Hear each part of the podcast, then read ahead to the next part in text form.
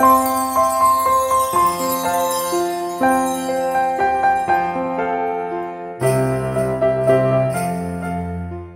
2020, I don't think many of us are going to look back on you very fondly, or say that we had any great memories about you in particular, but you will certainly be memorable.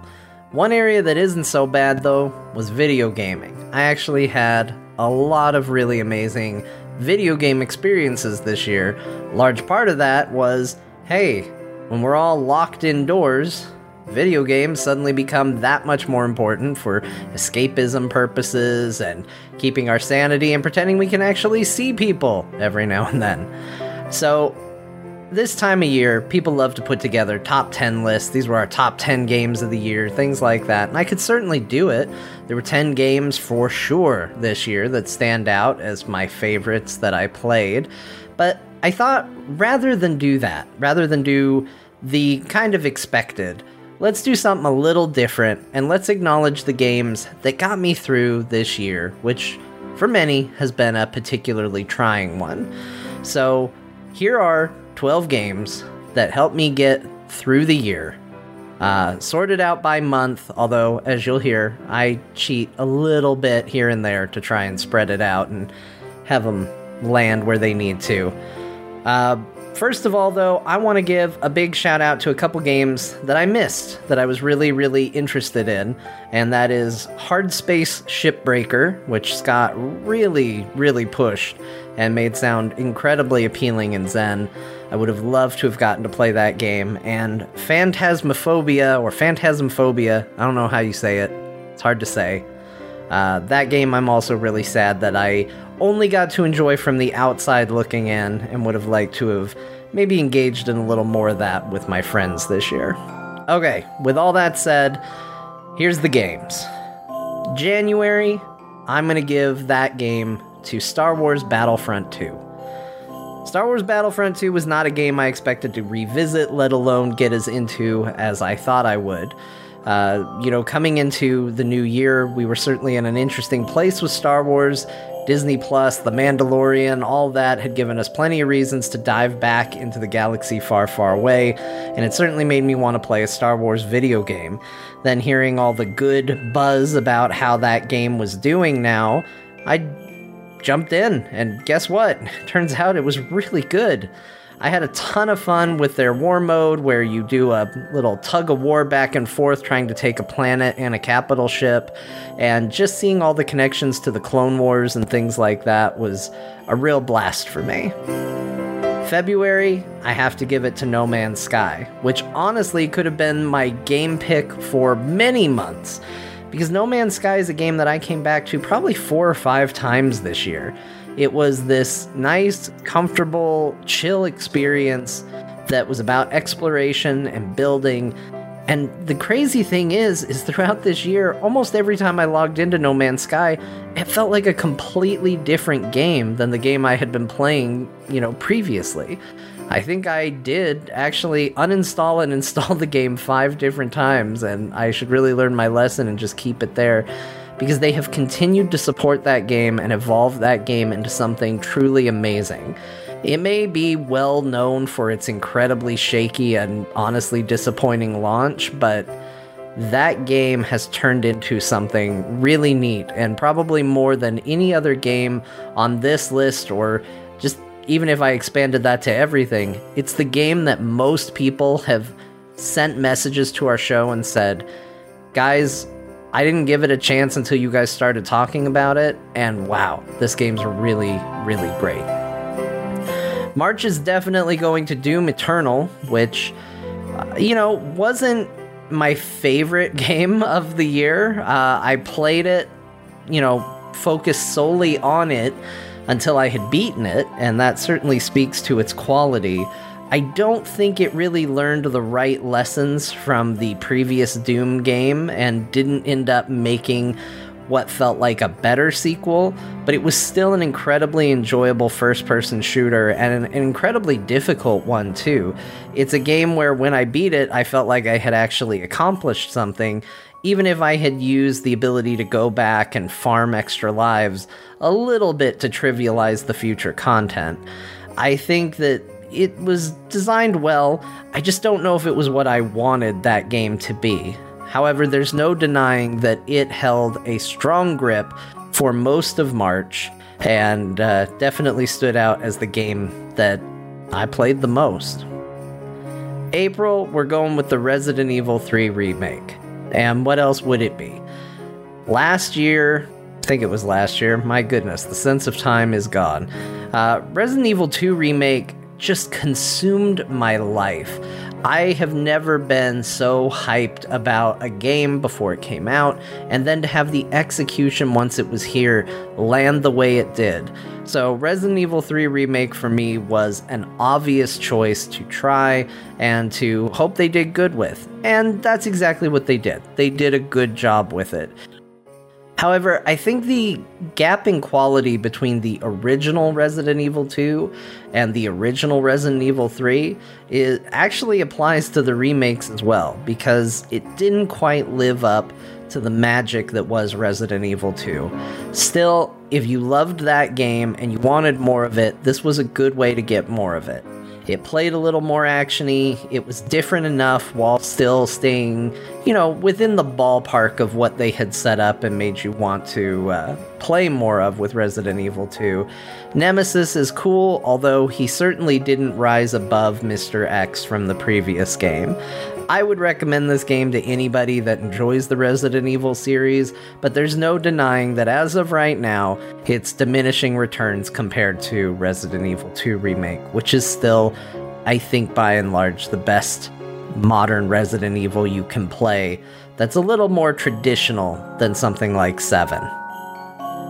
May is going to go to Final Fantasy VII Remake, and boy, did I think this was not going to be a game for me. I am not the biggest fan of Final Fantasy VII. I don't have a lot of nostalgia for it. Final Fantasy VIII was my first Final Fantasy on the PlayStation era, and going back to 7 was always a bit of an arduous experience after that. So it never really was going to land on the nostalgia front, but I did like the characters from you know, what I had played and what I had seen of the movies and things like that, there was an element of appeal, and that's what got me in the door. And what I ended up discovering was something really incredible that has made it one of my favorite games of the year, hands down. Not only was it a game that seemed to capture the imagination and attention of my entire family, something that most games fail to do, and brought everybody to long sessions of sitting on the couch watching me play and giving advice on what Cloud should do. But it also just really enticed me into that world. Uh, slight spoilers for Final Fantasy VII Remake, but it's been out long enough now. Uh, but this game is not really the remake that it claims to be, or at least the term remake is a really interesting one. The plot diverges from the original in a pretty significant way, which you can say is pretty par for the course when it comes to remakes. But the weirdest thing it does is it seems to acknowledge that all of this has happened before. And what they've actually kind of crafted, at least some interpretations seem to think of it this way, is a sequel to Final Fantasy VII that falls more under a retelling and perhaps reshaping of events. This knowledge not only made me that much more invested in Final Fantasy VII Remake, but made me want to just dive into the original game and the lore and the story. It's the first remake that not only was good on its own merits, but made me more interested in what had come before. I actually installed Final Fantasy VII on my PC. I have it set to install on my Xbox because I have every intention of playing through that game for a better idea of where this story began so that I can continue to follow as the hopeful sequels of Final Fantasy VII Remake come out and see where this thing is going. Alright, let's cheat a little bit here. My game for June is Animal Crossing New Horizons. And truth be told, Animal Crossing New Horizons could have been on this list earlier. It could be on this list later.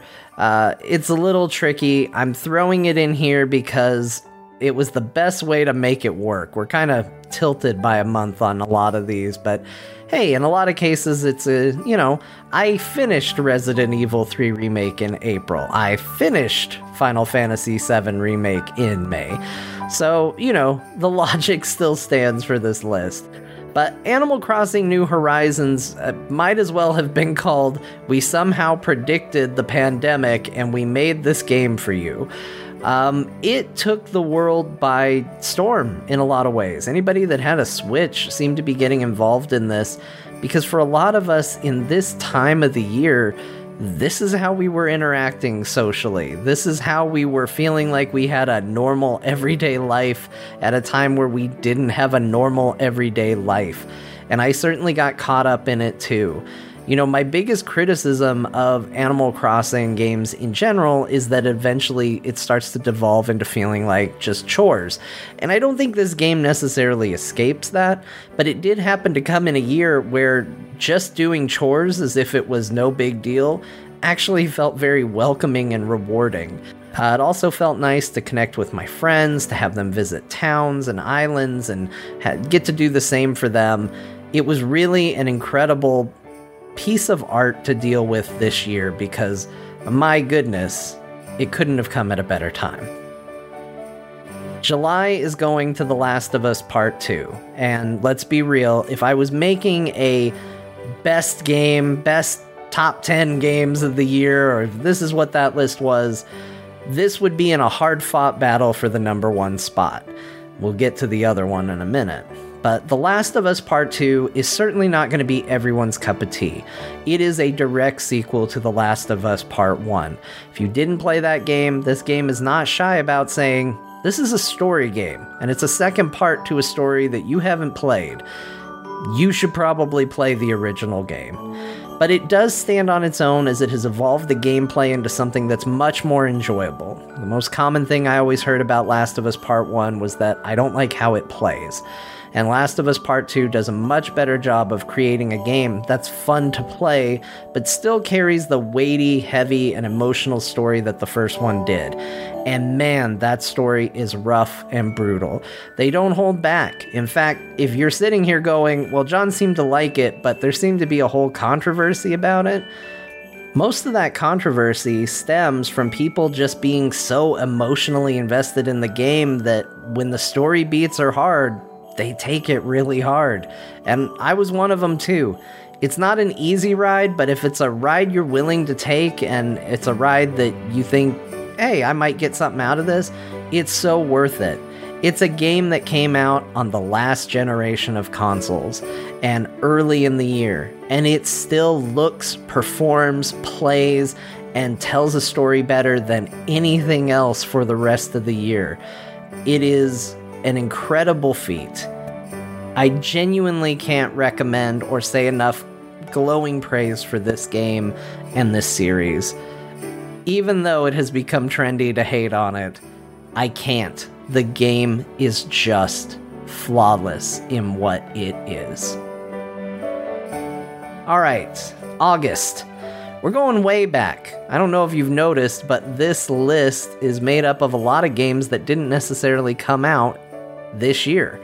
And that's fine. Like I said, I wanted to be able to recognize the games that got me through the year, not just the games that were the best from this year. And one of the games that certainly helped with that was The Witcher 3. I fell back in love with this series really hard right in the middle of the year, and it was exactly what I needed. It was so good to get to relive that quest, that main quest again, but it was also the first time that I got to go through both pieces of DLC, which were just amazing, both of them in their own unique ways. I really love The Witcher 3. It's one of my all time favorite games, and I said that before I had even finished the thing. Now that I've done the full journey and seen it all, it definitely has earned the place at the top of the mountain that I've given it. It's just incredible. And I already miss the adventures of Geralt, and it makes me want to go back. September's game, well, it's Marvel's Avengers. And it's not on this list because it's great. I don't have a ton of good things to say about it. It is competent, it has a lot of problems, and it definitely is a game that has failed pretty spectacularly. And at least at the time of this recording, has not managed to pick itself back up yet. At its core, there is a very fun concept, idea, and solid game there. There's also a pretty good story mode, which I think people might get a lot out of. If you can find it on sale, it's probably worth it. The problem is is that the grandiose plan of assembling your friends as the various Avengers and going on fun, incredible superhero missions together wasn't realized. And it wasn't just because nobody else I knew bought it and played it, but they held so much back. You can tell that this is a game where the developers thought we're going to be putting out content for this game forever, so why rush all this stuff up front? We can always hold off having cooler villains and cooler enemies and bigger story beats until later. The problem is is these days you're not guaranteed a later, and as a result what exists in the game is a bit of a letdown. It's certainly not worth $60, but there's no denying that I played it for the entire month of September, or at least a month in general. It took up a lot of time, but I also can't exactly recommend it so I want to take this opportunity to also give a special shout out to a game called Deep Rock Galactic. Now, Deep Rock Galactic I played mostly in the beginning of the year, and I had an amazing time. It deserved to be in any of the months that it was played, but you know, there's been so many good games that I've named up till now, it just didn't have a place because I couldn't put it over this or I couldn't put it over that. So, because Marvel's Avengers was a bit of a bust, and while I need to acknowledge that it took up a big portion of my gaming year, let's give a shout out to Deep Rock Galactic in this spot because it was incredible, and I would play that game again as soon as the other dwarves are ready to assemble. I mean, it is in a lot of ways what I wanted Marvel's Avengers to be. The game where we say, hey guys, let's get together, we got some stuff to do, and we did it. In this case, it was digging and mining and fighting bugs. If only Marvel's Avengers could have realized that. Alright, October. It goes to Hades. Of course it goes to Hades. Look, I thought back in June and July when I was playing Last of Us Part 2, well, look at this. It's June or July, and I'm playing the best game that's going to come out all year. In a million years, I didn't think anything would be able to outdo it. Not just from a theatrical, you know, production standpoint, but from a story standpoint, from a gameplay standpoint, honestly. And then along came Hades, and this game, well, like I said earlier, it would be a hard fought battle for my number one game of the year, and this would be the other contender. I have never been so hooked on a game and the gaming loop than I was with this game. I glowed over this game for weeks and weeks, as did Bo on Core, and we loved every moment of it to the point where we realized it was maybe even becoming a problem for us playing the game as much as we were. I don't know that there's anything I can say about it now if that hasn't sold you on it. It is the perfect marriage of a gameplay loop, good controls, amazing story. Uh, everything is just perfect about this game. It deserves the accolades it's getting, it deserves your attention. It doesn't even cost $60 you have no reason not to play Hades. While you may not like it as much as we did, uh, it's an incredible journey. Go out and get it. That's it. I'm going to pitch Hades. In the middle of my recognizing games I liked, I'm going to just tell you if you're listening to this list thinking I should buy something and you haven't played it, go play it. It's the best. November. Gonna cheat again. Watch Dogs Legion and Assassin's Creed Valhalla. Both of these games are really solid, really good. Both of them are Ubisoft games. Both of them came out right around the same time. Both of them do different things well, and I didn't make it as far as I would have liked in either of them. They're definitely going to be games that I come back to in 2021 to try and get more time with, but both seem good, and I couldn't necessarily give one above the other. Watch Dogs Legion, I'm constantly reminded of how much fun I'm having with that game, the crazy adventures my dumb character uh, is getting up to. And Assassin's Creed Valhalla is a really solid Assassin's Creed game in the recent slew of really good Assassin's Creed games. So I can't pick. I can't pick between the two of them. I'm giving it to both, and we'll see if I feel one rises above the other next year. That brings us to December this month, and I have to give it to World of Warcraft Shadowlands. I know there's going to be a lot of people saying, well, it would have had to have been Cyberpunk. But no, as of this recording, Cyberpunk is still buggy enough to be a bit of a letdown for me.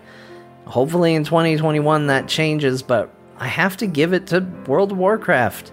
I made a joke on the WoW show that I do that man, it's unfortunate it's coming out at the same time as Cyberpunk because we're going to just do episodes where you go, Hey, John, what are you doing in World of Warcraft? And I go, I'm playing Cyberpunk.